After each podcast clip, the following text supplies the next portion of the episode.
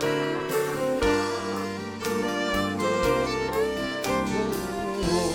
we stand and sing this morning?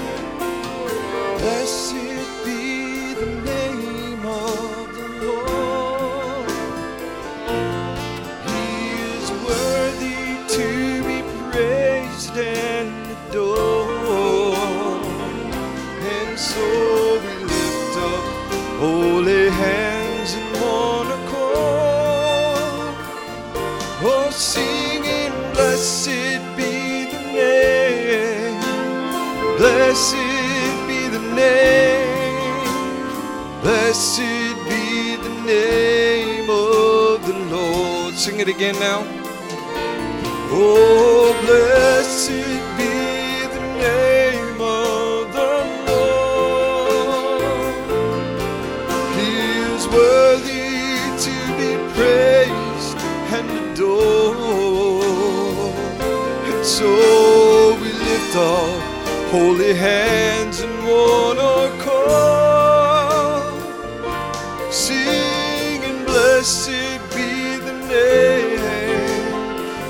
blessed be the name, blessed be the name of. Why don't we sing it again now with all our hearts? Oh, blessed be the name of the Lord. He is worthy to be praised and adored. And so we lift our holy hands in one accord, singing, Blessed be the name, blessed be the name, blessed be the name of the Lord. Amen. We bless his name this morning. Hallelujah. Are you happy to be here? Amen. It's good to be in the house of the Lord. Just count it a privilege to be with you all. Amen. We welcome you to service. Amen. It's just it's just wonderful to gather in his name and lift him up to give him the glory he deserves. Amen. And that's what I live for. I hope that's your desire. Amen. Why don't we sing that song, Fill My Cup, Lord? Fill my cup, Lord. I lift it up, Lord. Oh, come and quench this thirsting of my soul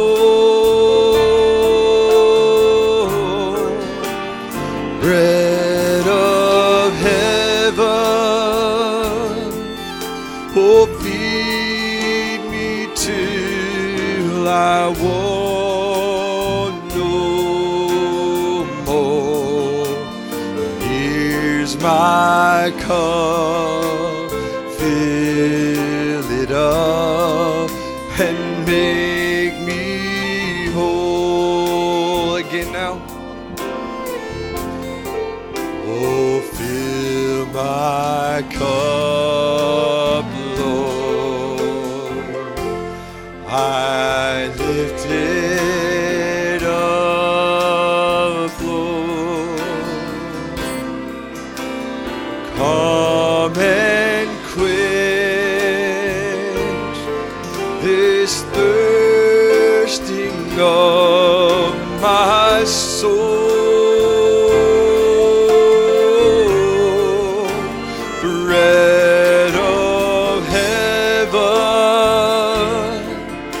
oh, feed me till I want no more. Here's my cup, fill it up and make me whole. Once, once again now, sing it with me. Oh, fill my cup,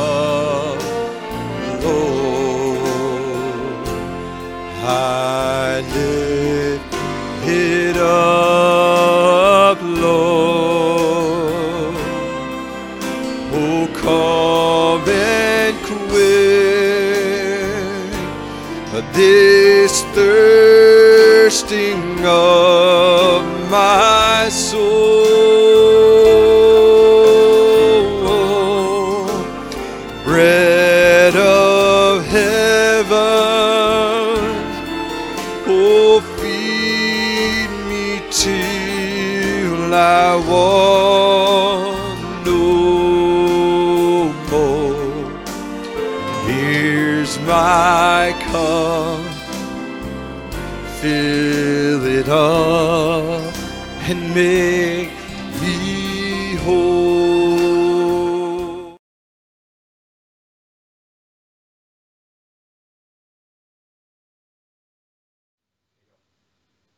God bless you, everyone. Welcome to our service tonight. Good to have you with us, and uh, we welcome you to this broadcast tonight and trust that the Lord will uh, meet with us and speak to us tonight uh, in the fellowship around His Word. it's always uh, nice to be able to pause in the middle of a week. I know that uh, not always the best or easiest environment uh, to worship, but it is. Um, I, I think a nice pause in our busyness just to be able to um, look at God's word and study a little bit. And that's what I wanted to do tonight was take a little uh, Bible study on this topic of uh, uh, positive control and shalom in the home. And uh, we welcome all of you tonight. And I would uh, encourage you that uh, are on our update list if you are able to open up that email that I sent out this afternoon or print out those notes. You can use them to follow along. We're going to follow that uh, structure a little bit tonight. And I want to just say this at the outset uh, that this is uh, this is for everyone, and I think you'll see the application as we go through it here uh, this evening. So. Uh, let's give you a couple of prayer requests this evening, and then we're going to turn to the scripture in Psalms 94.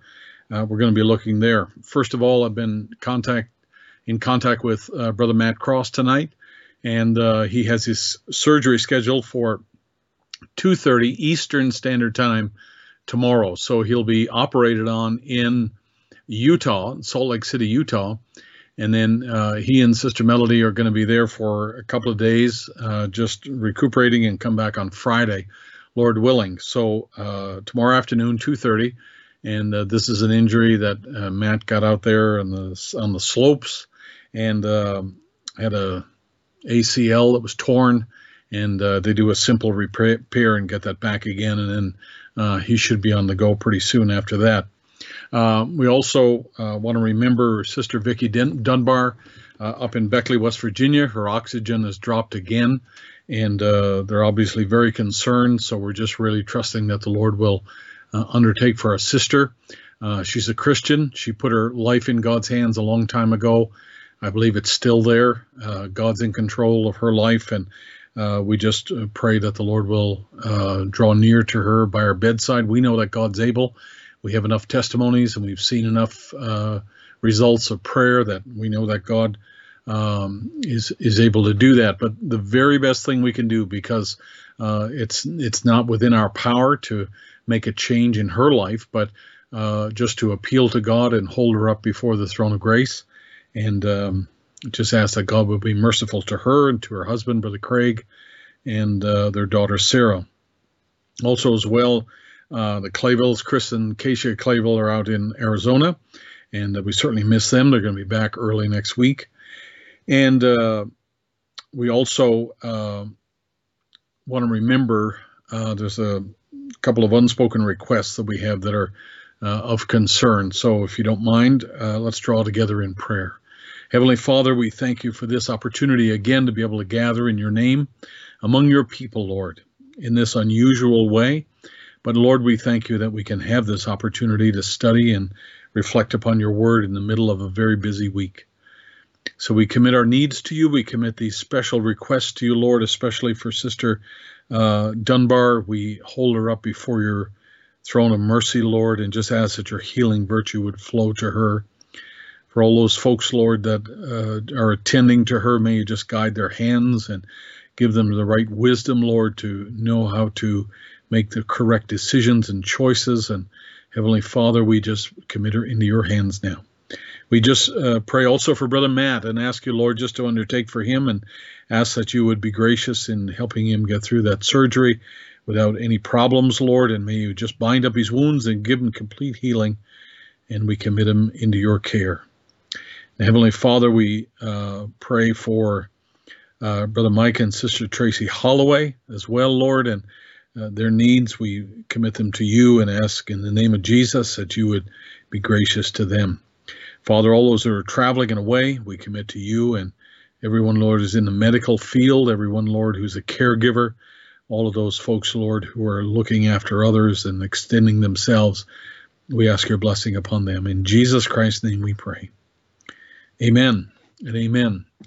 I would just ask you to remember uh, Sister Tracy Holloway and uh, just trusting that the Lord will uh, undertake for her. Uh, she tested positive for the virus last Friday, and uh, it's postponed Brother Mike's uh, procedure date in the hospital. so, if you don't mind, just remembering them in prayer today. Brother Mike is, is feeling good but uh, Sister Tracy's dealing with the virus for a few days, and so we just certainly want to hold her up in prayer and and uh, trust that the Lord will give her strength. Um, let's just jump right in, uh, and I want to I want to I, I, guess continue on this subject of stepping into the waters, and uh, uh, oh, I, will just explain it this way that.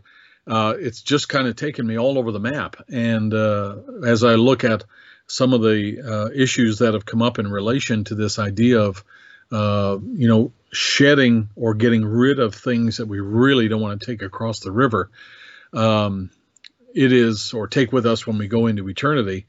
Uh, it just seems like uh, the Holy Spirit has broadened this subject for me, at least, and I, I, I trust it's in some way helpful, uh, helpful for you in in discussing this in this way and we talked about the elements of control and the the fact that God is in control, and number two that uh, we have an, a, a, limited amount of self control in our life, which is a gift of God or a fruit of the Spirit. And then, uh, thirdly, there's an unhealthy con- kind of control. And uh, we're not called to be dictators. We're not called to be overlords over somebody. And uh, we're to deal with kindness and mercy and grace uh, in all of our affairs in life. And as Christians, that should be something that's characteristic of us. And as we look at this, uh, the right, I want to focus a little bit on the right kind of control and the right kind of things that we want to see in our lives. And so I thought we would start in a good place, and that is in our home, because we want to, as parents especially, and as grandparents, we want to exercise the right sort of control and discipline within our house, and among those we have responsibility for. But also, uh, we really want to um, be an example, and and we want to learn how does you know how does God deal with us. Uh, we want to learn how does uh, uh, how is the best way I can be an example to my my family because uh, God put my family together for a reason and he wants my children to learn from me. He wants my grandchildren uh, to learn from me. And there's many things as we grow in the Lord, there's many things that we can share with other people. And so um, we we want to exhibit. Uh, number one, a control in our own lives, but number two, we want to be an example and a witness to those that come behind us, uh, so that they can in turn exercise control in their own family. So I, I trust that my sons, uh, who have watched me over the years, uh, they will have learned some of the right ways to deal with the crisis that arise in your in your life and some of the problems that deal in your life and uh, you know some of the things that that go wrong because hey we live in a fallen world and things do go wrong. So I, am I'm, I'm trusting that they've learned some things some skills about uh, this whole subject of exercising the right kind of control in the home. And I think this is kind of a good place to start. We could talk about you know, controlling the nation, controlling the church, and controlling the ministry, and uh, different things, and controlling our personal lives. I think it's a very important thing, and uh, Lord willing, we'll we'll get to it. Let me drop in one more thing, though. I want to say this: that I think it's um, I, I I feel a sense of urgency because um, there there are there are laws being changed and things being introduced in our country at the moment that are going to limit the amount of freedom we have to speak about these things in such a way as we will tonight. When it comes to discipline, when it comes to uh, you know the the discipline that we need to exercise with our children, uh, I don't think those things will always be popular, and it, I don't think it'll always be possible for us to uh, maybe say what we want to say over the waves. And uh, I might be a little extreme in that, but I, I, just feel like there's an urgency for us to talk about some of these things here so we can put them on the table and we can discuss them in a free way at the moment um, I'll guarantee you there are there are things changing, and I will guarantee you that there's a lot of people wasting a lot of time on issues that don't matter. Uh, they are there are some very important things that are happening, and they're happening very quietly and behind the scenes. And uh, I think it's an important uh, thing for us to pay attention to the Word of God and what what God would have us to know and do, and uh, to be applying what it is that we are hearing. Now, in Psalms 94, verse 12, I'd like to read just one verse there tonight as we begin. Uh, the Bible says, Blessed is the man whom thou chastenest, O Lord, teachest and teachest him out of thy law. Blessed is the man whom thou chastenest, O Lord, and teachest him out of thy law. A man is blessed when he's taught by God. A man is blessed, even though chastening is not always joyous when we go through it. Uh, there is always um, a, a, blessing in the way that God teaches us and the learning experiences that we have. And so um, we, we are blessed to be uh, attended to by Almighty God and uh, the tutor, the Holy Spirit, who is interested in making sure that we don't continue in wrong attitudes and wrong ideas, but uh, rather helps us to be able to see things in a way that is in harmony with the way He sees them. And so uh, that's what I want to focus on tonight. And I just trust that uh, as we look at this, you'll see some things that are practical uh, for you to deal with as well. Now, um, I, I want to say this: that when the right when the right message came to us, uh, a right response opens up certain things for us uh, that release things to a, a, an individual or a family. Uh, there are things that are uh, accessible to us, th- things that relate to knowing how to forgive and knowing how to humble ourselves and knowing how to let go of something when uh, when the trouble is past. Uh, there are there are a lot of uh, good teachings in the scripture that help us to act in a mature way among one another and to be able to have the kind of respect that we should have towards one another. And a lot of that comes because we have the right response to the message that God has sent. And as you as you respond correctly, the Holy Spirit adds more. Because this is not about just a list of do's and don'ts, and you know we pay our tithes here, we eat the potluck here, we uh, read our Bible this hour of the day. Uh, let me tell you, this this message is intended to prepare you for a, an eternal kingdom, and to be able to meet the Savior uh, as bridegroom and to be able to live forever. And there were many things that we could not really understand or see uh, when we looked at this through the Old Testament view, because the Old Testament view uh, it really exposed the lack of revelation and the lack of application of the word in our lives.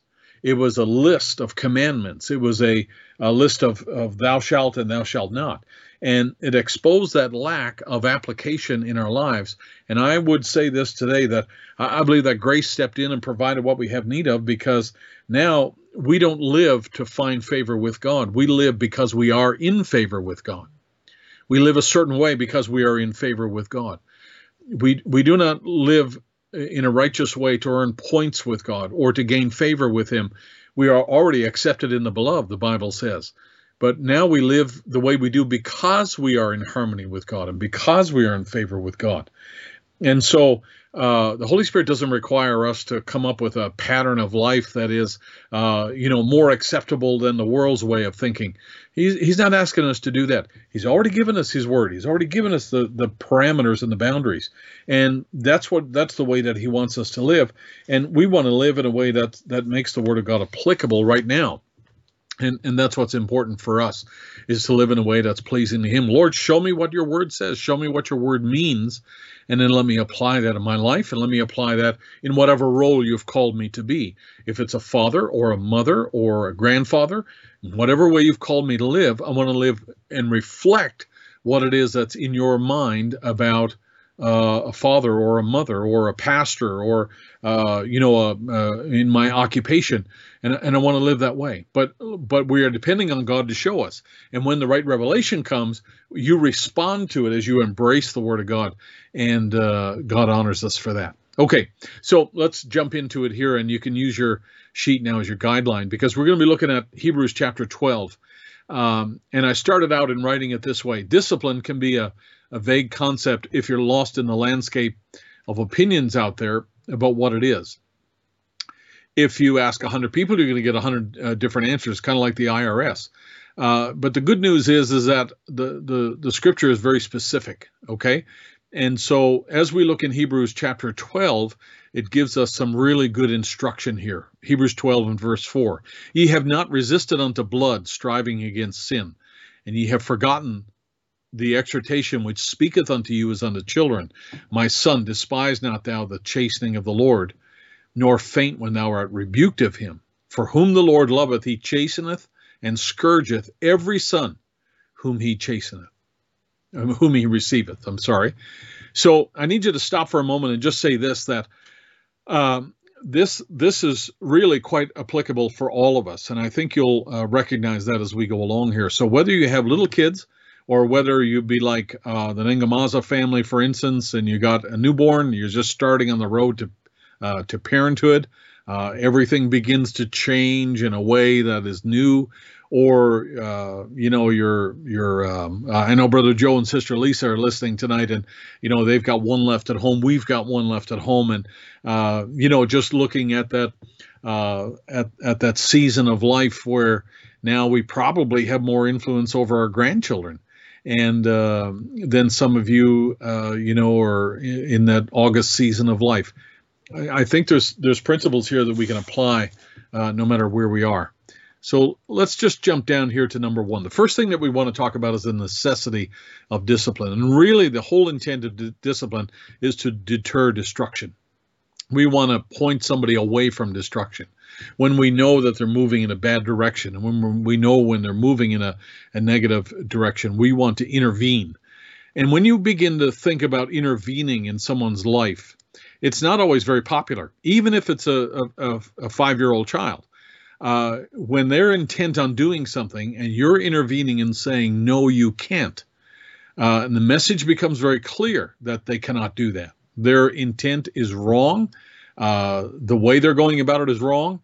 That's not always a popular thing, and so it's a um, it's a very important thing as we begin to uh, you know introduce discipline into the lives of our children that we had to be prepared for the consequences that that's always that's not always going to make it popular uh, I was reading today about how Jesus went into the temple and turned over the tables of the money changers and and disrupted the whole financial system that had been built around the offerings in the temple.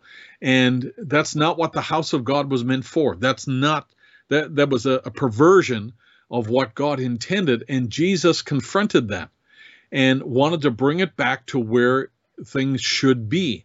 Uh, there was nothing wrong with the temple. There was nothing wrong with the offerings. But what they had turned it into was very wrong. And Jesus confronted that. You're not going to go forward and do this anymore. It did not make him uh, the most popular among the the disciple or the uh, the Pharisees and the religious people of that day, and all the business people of that day, and the money that was flowing into the church coffers there. Uh, he came in direct contrast to that. Whenever you introduce discipline into a situation, uh, it, it is intended to deter destruction, to keep somebody from uh, harm in some way. But at the moment, it does not always.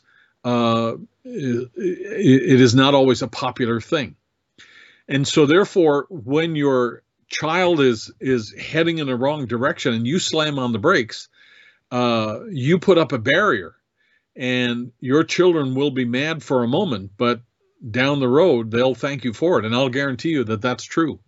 Now, let's let's take a, a, a, look back, if you if you don't mind. I'm, I'm going back to Hebrews chapter 10, and just as a preamble to Hebrews chapter 12. Okay, so back in chapter 10, Paul goes through a, a very classic teaching about Old Testament sacrifices and how they were reflecting something greater to come. Uh, we know that the blood of animals was not not the real thing. It was a foreshadow. It was a type of what was to come. And uh, in in chapter 10, verse 6, Paul writes, "In burnt offerings and sacrifices for sin, thou hast no pleasure." And this was not what God fully intended, but he was pointing to something else.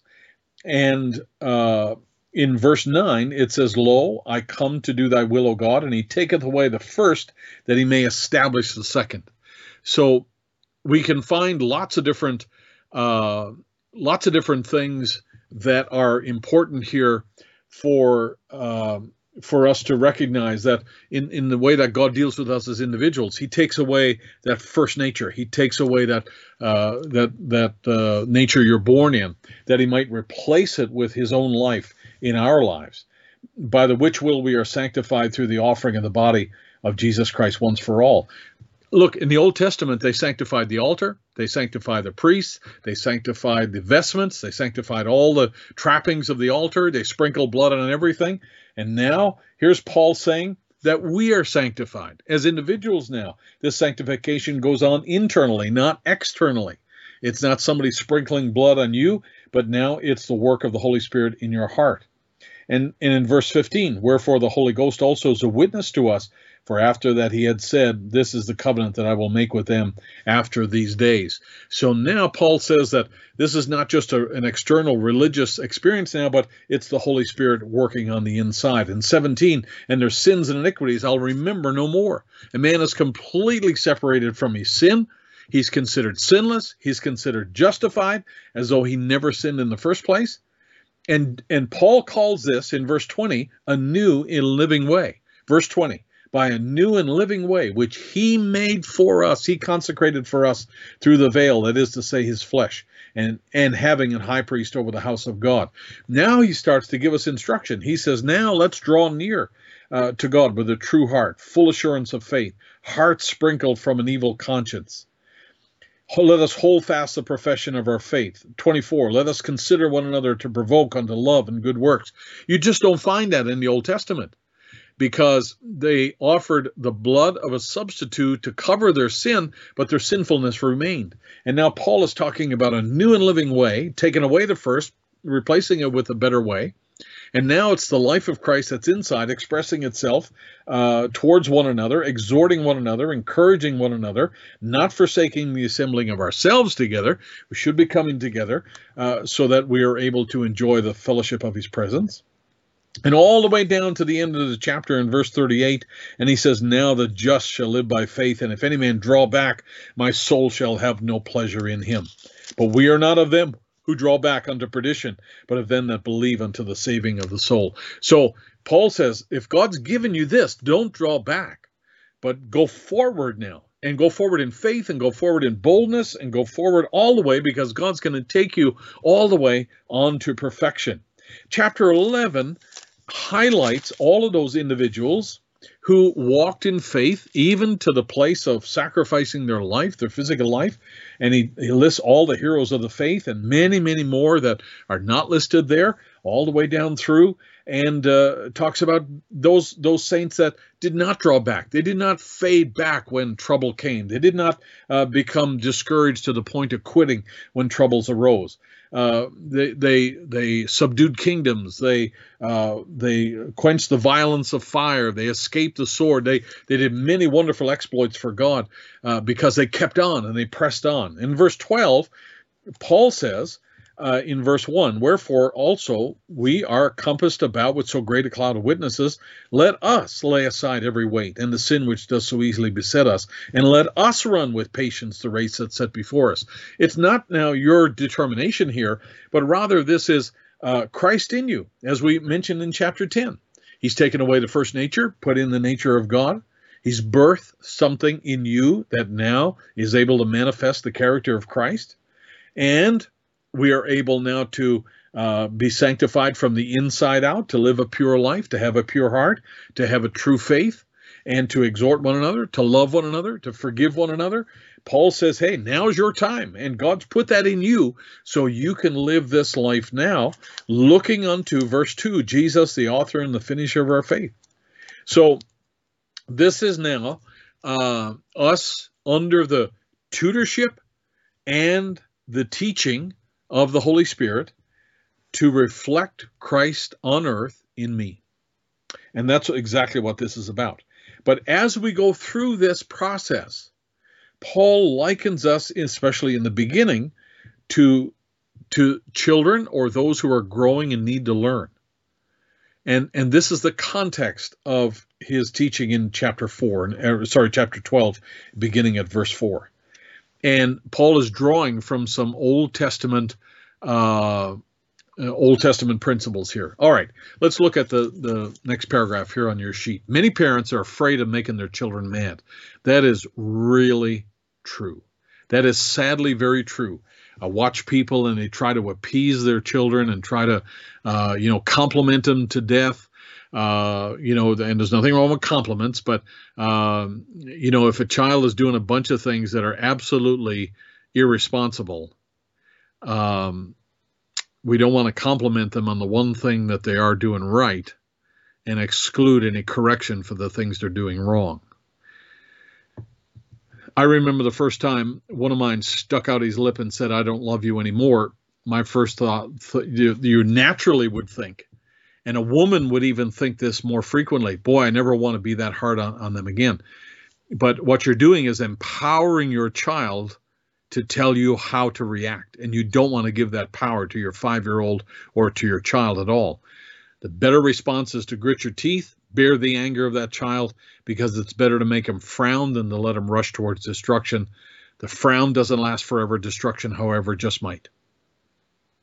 So, real true, real true discipline is always with the intent of seeking the child's best interests. It is an expression of love, even if it's painful discipline and a mature parent is called upon uh, to withstand the anger of their child and say, You may not understand now, and you may not agree now, and this may not feel very good now, and it hurts temporarily, but I will tell you that uh, your welfare is at stake here, and in, in time, you'll see the benefit of taking this disciplinary action. Now, you're going to have to say that to your kids in a special way for sure but i will tell you that uh, they, will break your heart in sometimes how they react uh, i had one uh, one of my boys who every time we would get mad and they knew you know children know when you're just uh, mad because you got to be mad or when you're really downright uh, angry at this at this behavior and there's uh, you know there's trouble here and i had one boy who had one boy, whenever I would confront him face to face, and this was a serious matter, he would shiver. He would just quiver. And uh, I won't identify who it is, but um, it was really, really hard for me to keep a straight face when they would start quivering because it was completely out of control, and I, I, I had to I had to maintain the seriousness of the moment. Uh, but I'll tell you, it was a challenge and uh, I, I I don't know if he still does it because I haven't gotten mad at him for a while. Uh, but if I if I do, I'll let you know. Barbara Bush made this uh, statement in 1990, and she said, "Mothers and fathers, if you have children, they must come first. In other words, you have a responsibility to your children, not to your job and your careers and your hobbies and all of that. Our success as a country and your success as a family depends not on what happens in the White House, but what happens in your house." you have a responsibility as parents to to take a to take that position of responsibility and you cannot abnegate it. You cannot give it away to the school to the government to the church to the sunday school teacher. You can't do that. God has given you those children and god has put you as a family together. He stitched that family together.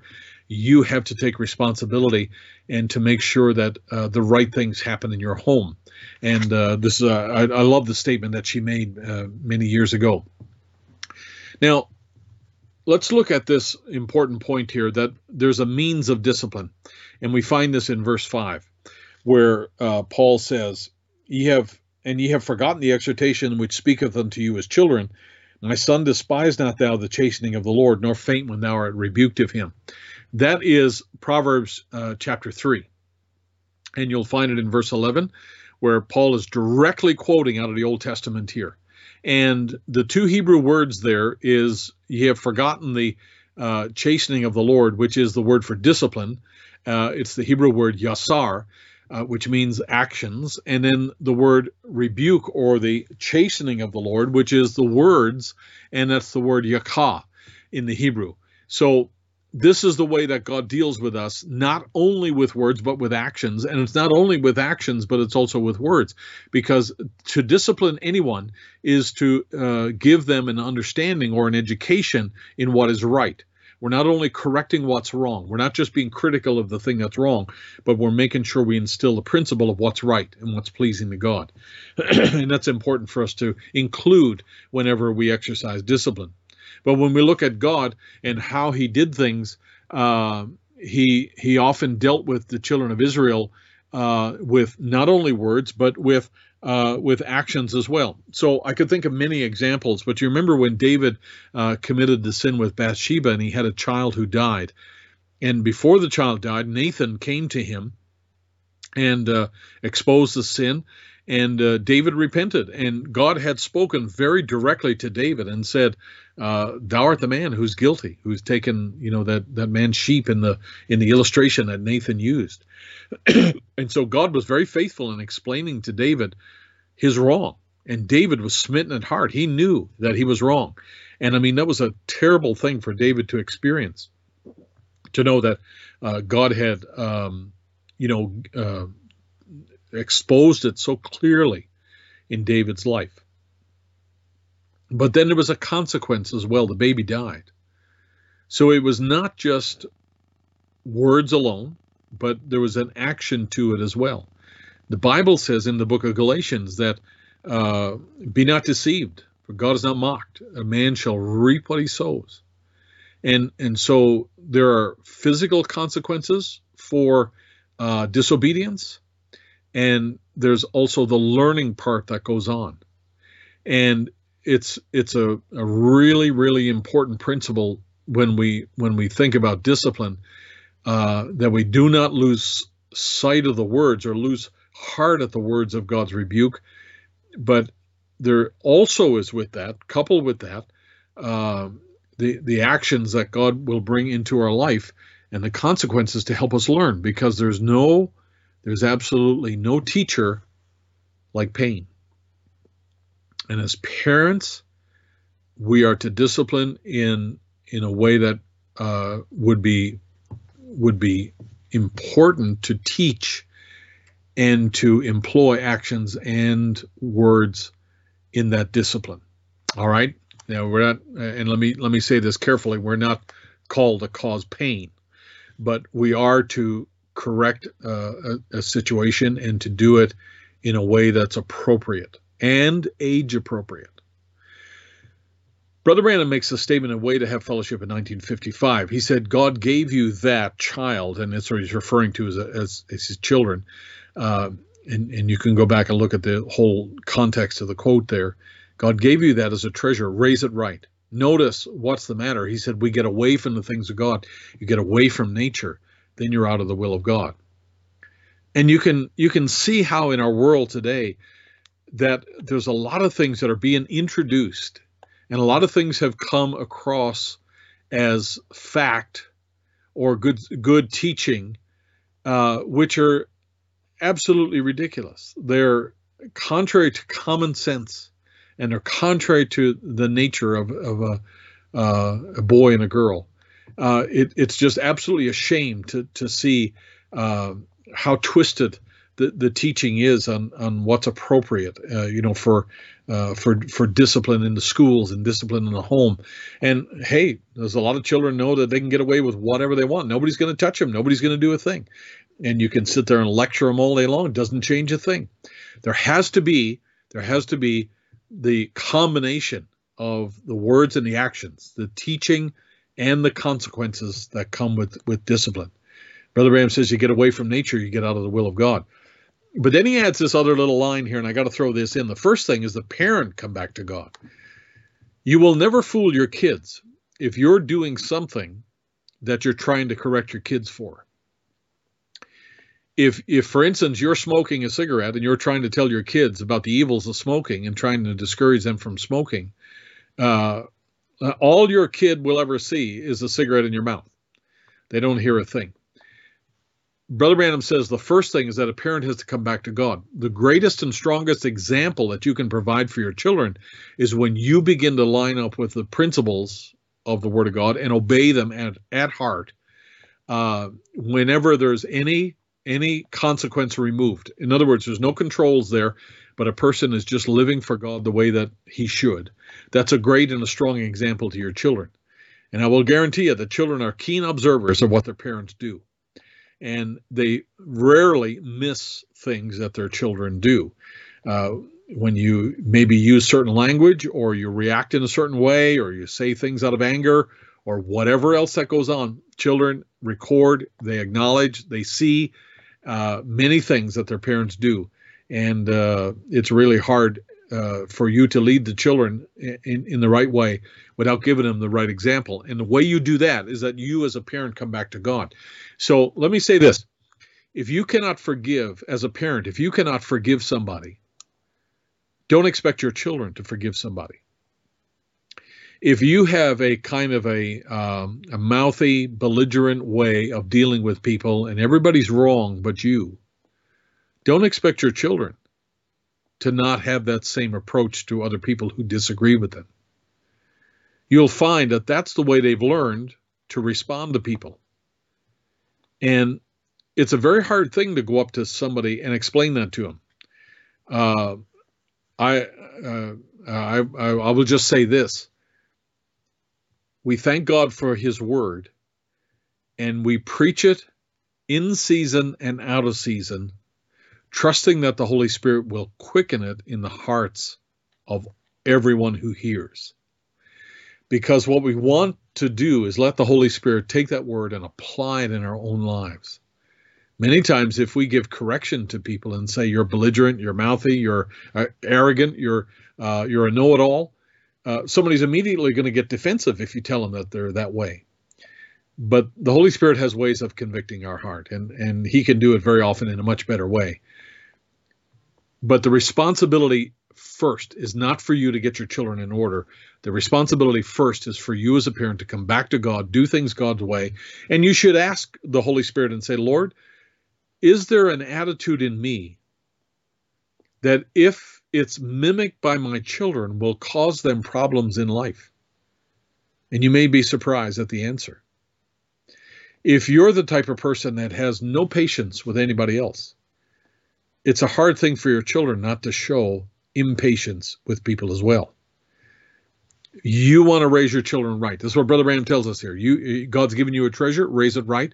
You're dealing with a potential. You're dealing with a, a life that's not yet lived, and there is so much potential there and they are to be shaped and raised in the image of God, not in the image of the world, not even in your image, even though they have natural characteristics of the parents, but we are to raise them in the in the fear and admonition of the Lord to reflect the image of God, and that potential is there. In order in order for you to do that, you have to come back to God yourself. Number 3, the motive in discipline is to express love. Love cares about where a child is going this is really interesting. I found that when when they interviewed uh, juvenile delinquents in a research uh, program, they asked them uh, how they knew their parents' feelings were towards them. How do you know how your parents feel? And almost every one of them said that a lack of discipline in their home was a sign that their parents didn't love them. Let me say it again. Juvenile delinquents, they knew how their parents felt about them because they said a lack of discipline in their home was a sign that their parents didn't love them they just didn't care. So we'll say, um, we, you know, we, we'll often give our uh, uh, kids, you know, we're, we're, we're doing the right thing when we say to them, well, I'll give you another chance, or I'll count to three. And uh, you count to three, and then you say, I'll, I'll do it again, one, and, and you start to count again to three. Well, I'm going to go to 10. And we feel like we're doing our kids a favor. You're not at all. You're only delaying. You're only delaying uh, the the right thing. And uh, putting the right thing off farther away. Let me tell you, if you're going to draw a line in the sand and count to three, then you should count to three or don't count at all. When God gave Moses the Ten Commandments, they were commandments. They were not suggestions or they were not uh, good ideas. They were commandments. When God says the word commandments, then it means that there's a consequence when you violate that commandment. And so, therefore, uh, what we really are doing with our children is setting boundaries to let our children know where they can operate. And I will guarantee you that children love to have boundaries. They love to know where they are. One of the most powerful ways that you can love your child is to be consistent in discipline. And that's really hard because we're inclined to do whatever we can to keep our kids friendly. And then discipline is actually much more difficult when, when you strive to just be your, uh, your best buddy to your five year old. Uh, it, it is it is much more important for you to uh, to hold that boundary line where it needs to be, where it reasonably needs to be, and it, it, it is it is obviously appropriate that you can uh, listen to your children when they suggest moving the boundary line. When uh, you know they, sometimes my boys would say to me, "Dad, I think we should be allowed to do this, or I think we should have a little bit more freedom to do this or that." And uh, when we uh, when we sit down and reasonably discuss things, you know what? There, there, there might be a time when we can move that boundary and agree together that that's where we're going to do it. But all through life we have boundaries. All i mean everything from speed limits to uh, tax deadline to uh, you know responsibilities on your job and your employer sets the boundaries and say this is where i want you to operate. This is what i want you to do. And i don't want you to take over the uh, the the ceo's job. I want you to do your job and it's within this boundary right here. And i think it's a very important thing for us. Now you, you know you're you're not going to deal with a nine year old the same way you're going to deal with a 19 year old it's important for us to make sure that the boundaries that we set are age appropriate. And I found that, you know, when kids get over 10, 11, 12 years old, spanking them and being physical with them uh, very often becomes less effective. They, they actually, uh, you can spawn rebellion uh, as you uh, mis, misapply uh, discipline after a certain age. But there are more effective ways to deal with your children. But I will tell you that one of the things that your you're good, you're doing when you when we talk about this idea of expressing love is to build a relationship with your child over time that you can eventually fully enjoy as adults. Not so much as children but as adults.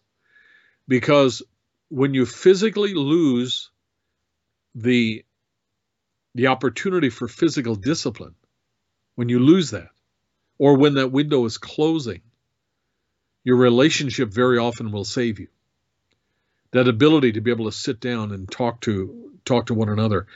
I know with my guys very often I I really enjoy the opportunity to sit down one on one and talk to them and and maybe at bedtime or maybe we're driving somewhere or doing something together and you know got an activity or fishing or you know out playing or in the workshop or something like that. And you know you get a chance to talk about stuff and and, just one on one and in those teachable moments uh, you can sometimes get much more accomplished than you will when you're trying to impose things on somebody and they're reasonably old enough to talk about it.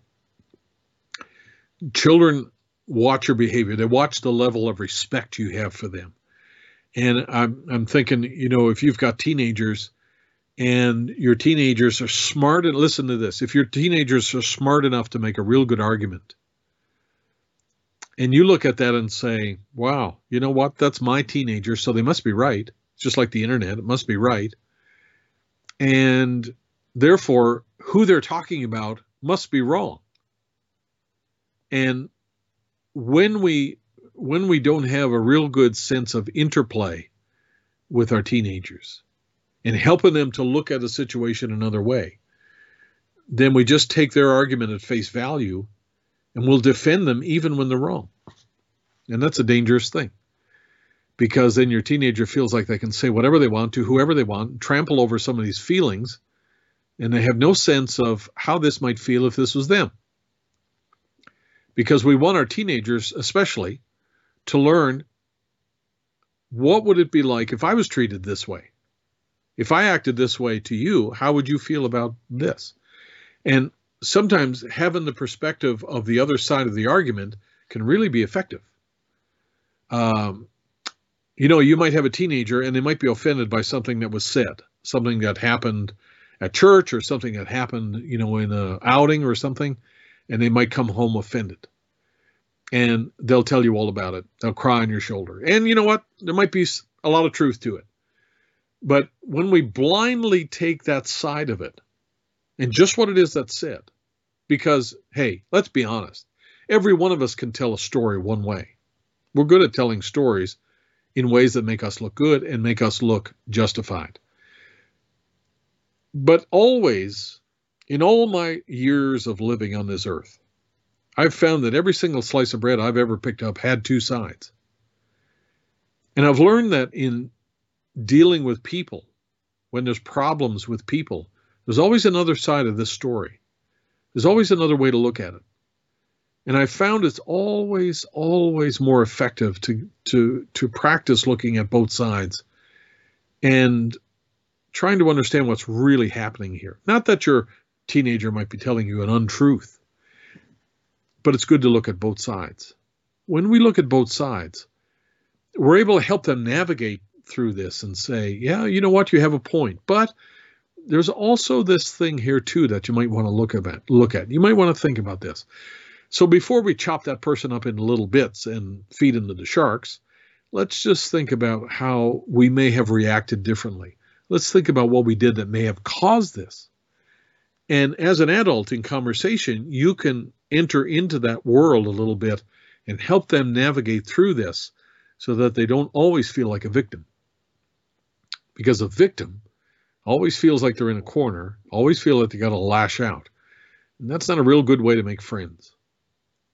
So I find that when it comes to dealing with with the the kids, the the role the role of a disciplinarian is much simpler. It's much more black and white. But as kids get old and we teach them to think, we teach them to reason about things, and they interact with others, we, we have to teach them some of the skills they need to use in order to get along with people because that's what life's about. Everyone doesn't always agree. And to go the extra step here now and to forgive, even when you may have been hurt, even when you may have been offended, and to forgive, that's a good thing. That's a good thing to teach your children. You'll never teach it unless you model it, but it is a good thing to teach your children. The goal of discipline, obviously, is to teach obedience. Number four. And when you teach your children submission, submission to the principle that is right just because it's right, then you're moving away from the point where they say, I got to do this. I got to do this. So if we remove the the pressure, if we remove the regulation and the behavior remains, you've done it right when you teach your children correctly, and, and think about this the Holy Spirit has a way of teaching us so that, I mean, it comes to the place where you're not intimidated, you're not afraid, but the Holy Spirit teaches you the right way. He teaches you His way. And when you begin to operate His way without regulation, without threat of punishment, without threat of excommunication, and the behavior remains, the proper behavior remains, my goodness, that is a victory. That's what the Holy Spirit's after. He wants you to conduct yourself like a son or a daughter of God without Him holding a, uh, a rod over your head and threatening you with something. He wants you to just live this out. It's a discipline of the will. And you, you, you remember like Samson and and I mean Samson's a great example because uh, you know, he he in in the beginning he did things only because he wanted to. Uh, you know, it was it was a it was the way. I mean, it was what was requ- required of him as a judge. It was it was uh, that anointing that came upon him, and he knew how to keep it. I'm just doing this because I know how to keep the anointing. And he never gave away the secret of his strength, and he kept it.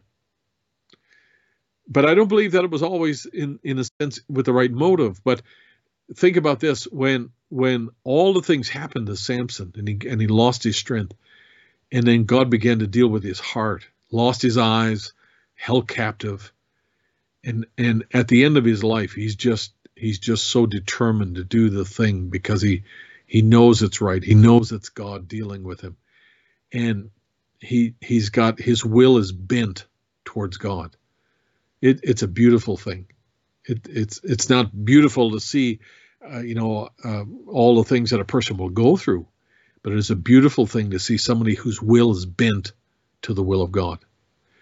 And, my goodness, when it comes to to children, early in life they don't understand that. Early in life, they they need to be handheld. Early in life, they need to be taught that there is a boundary, there's a box, there is a safe place, and we're going to define it just you know uh, to make things very clear. But the goal really is this: if I took away the box, would you still act the way that is right? If I took away the invisible fence, would your dog still stay inside? Sorry for the analogy. But if we took away the consequence of misbehavior, would our will bend to the will of God? And I will tell you, when you do that, God must smile. The result of discipline. Number five, and the last thing I want to say is that there is short term pain but long term gain when it comes to the results of discipline. And many times we don't discipline our kids consistently or as long as we say because it involves a short term disruption. In other words, if you don't apologize to your sister, then we're not going to the church picnic. We're not going to do it.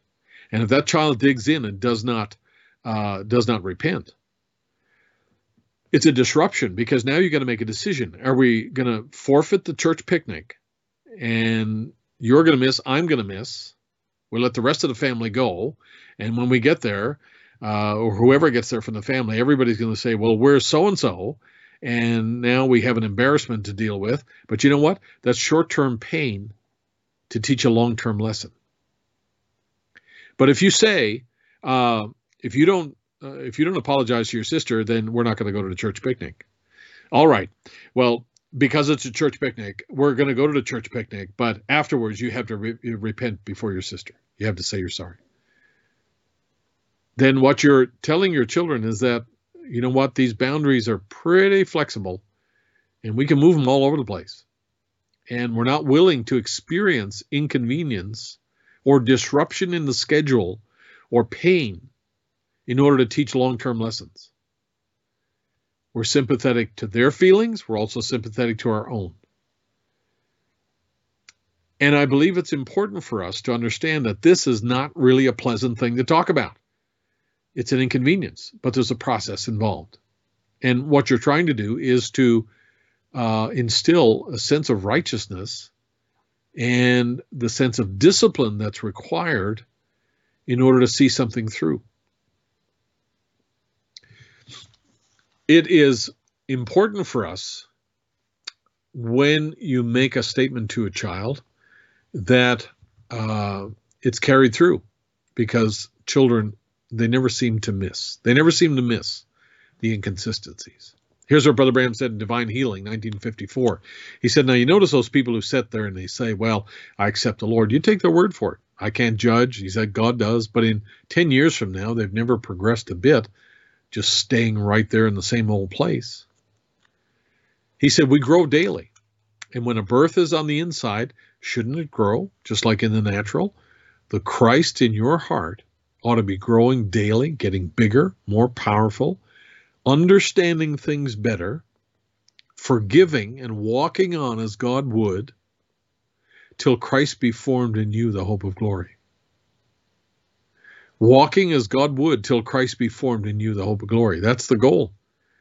And it is it is an, it is the result of an encounter with God that allows God the access to do certain things in your life that you ordinarily would not do.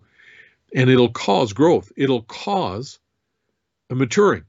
Now remember, all growth invites pruning. And so the, the husbandman or the, the tutor is always noticing growth so that he can notice a time for pruning so that we can notice more growth. And your spiritual growth is at the center of God's plan for your life. He's not so much in, in, interested in your riches. He's not so much interested in your uh, possessions. He's interested more in your character and more in your spiritual growth. And Brother Branham tells us that that should be changing constantly and consistently. All right, here's Brother Branham now in Micah the prophet, and he talks about his uh, wife and how she dealt with Billy Paul over the years, and uh, you know she was better to him than his mother. You can read the whole quote there, and you take time. And uh, he said she ought to have done a, little bit more. He's talking about the discipline, physical discipline, the spanking. He said, and it may may have been different. She left it all up to me. And some people say they don't believe in spanking them, but you know what the scripture says: if you spare the rod, you'll spoil the son and the daughter. So I believe in correcting children and making them mind. And if we had more of that, we wouldn't have as much juvenile delinquency. I think it's really a shame to see the number of kids that grow up today who don't care. They don't care because they've never been really taught respect respect for things that are uh, holy, respect for things that are lawful, uh, respectful for things that are others. I, I, I think it's a shame that we have a whole generation growing up and their whole focus is themselves and they really don't care. Uh, as long as they have their phone, as long as they have their friends, as long as they have their vehicle and a job, uh, many kids are uh, raised to think, hey, really doesn't matter what other people uh, go through. I think that's why it's uh, an important thing that our, our kids get exposure uh, and they get they get taught that other people matter and what we say matters and what we do to other people matters and how we can trample over someone's feelings and and do it so flippantly and so easily. Hey, it matters.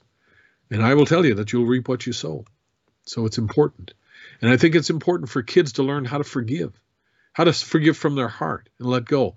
And not just shoot a text here and there, but, uh, you know, or uh, send a smiley face. I, I think that, that there's nothing like a one-on-one interaction between two people who have possibly there's an offense there. There's no text going to make that right. You need to sit down together to make things right. You need to communicate together to make things right. I think it's a I think we are missing the point when we try to resolve differences by texting. I don't think it's right. I don't think it's sensible.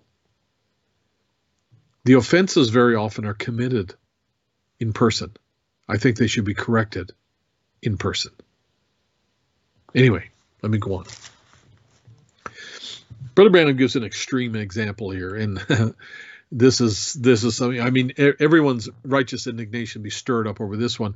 Brother Branham went to visit uh, a woman a little while ago. She was sick, and in comes little Junior, little Oswald, and he walked in and he said, "Mammy, ain't you got my dinner ready yet?" This is the message: making the valley full of ditches. And she said, "Sonny, I've been so sick." This is Brother Branham. And he said, Well, ain't you got some dinner ready for me? And she said, I've been real sick. And he said, That's no excuse. And she said, Well, there's an orange. And he took it and looked at it and he said, That's all you can do, blankety blank, and threw it against the wall. And juice ran all over the place. And he said, Junior, she said, behave yourself. And he kicked over something and walked out. And I looked down at the mother and I thought, Lady, now this word takes a lot of grace not to say anything, Brother Branham says, Lady, you just give me the privilege for a few minutes and I'll make him think different from that next time he comes in the house. And Brother Branham said, Oh, how we let down. He said, You're too good to kids nowadays. And that's what he means there. Not that that's uh, a good way to treat the child who acts like this, but he says, We baby them. And you can't go beyond the Bible. If you spare the rod, you spoil the child. That's right. Pop used to take the old gun stick, and brother, I got the education with that thing. He didn't make me walk around. He's in the grave. He's he didn't make me walk around him. He's in the grave tonight. When I looked upon him when he was laying there, the black locks laying there, I thought every one of them how I honored every whipping I got, I ever got. I never got half enough. And he's my daddy, and I loved him because he tried to make me do right. He was determined that I would do right. Brother Branham's dad didn't always do right, but he in, must have instilled something in the character of that prophet so that Brother Branham at the end of his days would say this about his father. So he was not despising the chastening of his father. He realizes now, rather, it was the best thing, it was right. And Brother Branham says the outcome of letting a kid go his own way and be completely disrespectful of other people and of those in authority, it never comes out right. Approach to God, 1955, and I tell you, if I had more of that in the natural today, we'd have better children. God wants his household straightened out, so he gives you a little whipping so he can get straightened out, makes you love him more. My father used to give me whippings, and I thought, wow, I wished I could call the old gray head father of mine back from the other lands to that, respect every whipping he ever gave me. I thought so then, but I don't now because it corrected me, though he didn't do right himself, yet he wanted me to do right. So he had the right motive. And he knew that short term pain, pain is a long term gain. My, there's a lot really we could talk about. But when it comes to the right kind of control, the Bible actually gives us a lot of insight and information about how we should exercise the right kind of control among our family. And listen, one of the just understand this, and if nothing else, we we learn to obey God's word because it is God's word. And God wants any household to be run a certain way, just like He wants the church to be run a certain way. We may not always agree, it's not always easy, but it's still God's way. I think it's important for us to recognize, too, that we're not going to get our children really at five years old to understand forgiveness and repentance and respect like an adult would or like an older teenager would. But we want to get there. And the way we get there is we start when they're young. We start when they're very young. And putting boundaries in place that children cannot move. They cannot move with their tears. They cannot move with their words. They cannot move with their tantrums. When you, as a parent, put boundaries in place that children cannot move, then you're doing the right thing as hard as it is. And when your children begin to live the Word of God without, without the restraint, now you're talking victory. Let's pray. Heavenly Father, thank you, Lord, for the principles that are found in the Word of God. They're just always so timely, so accurate. And Lord, that we find perhaps in our own lives, and I look at my own life and, and I see, Lord, many areas where maybe I have failed even to apply the Word of God in my own life. And Lord, I pray you'd forgive me for that. All parents, I think, would feel similarly that we, in one way, would love to have years back. We'd love to have the time back. But Lord, rather let us set clear goals and let us move forward in faith and believe that you've chosen our family, you've woven it together, and you have brought us, Lord, into a, a, place of peace. And Lord, may we live in such a way that the Holy Spirit's always welcome in our midst. Bless these families, Lord, that are listening tonight. And Lord, may we learn, may we learn to forgive, may we learn to respect one another, may we learn to express our love towards one another in the right way. And may we speak kindly one to another. Father, I I, I just commit the people and their needs into your hands, Lord. There are special needs among us, always are.